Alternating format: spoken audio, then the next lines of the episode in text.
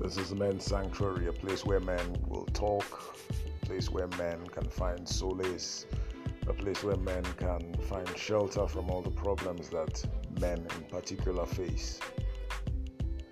We're going to have a great time.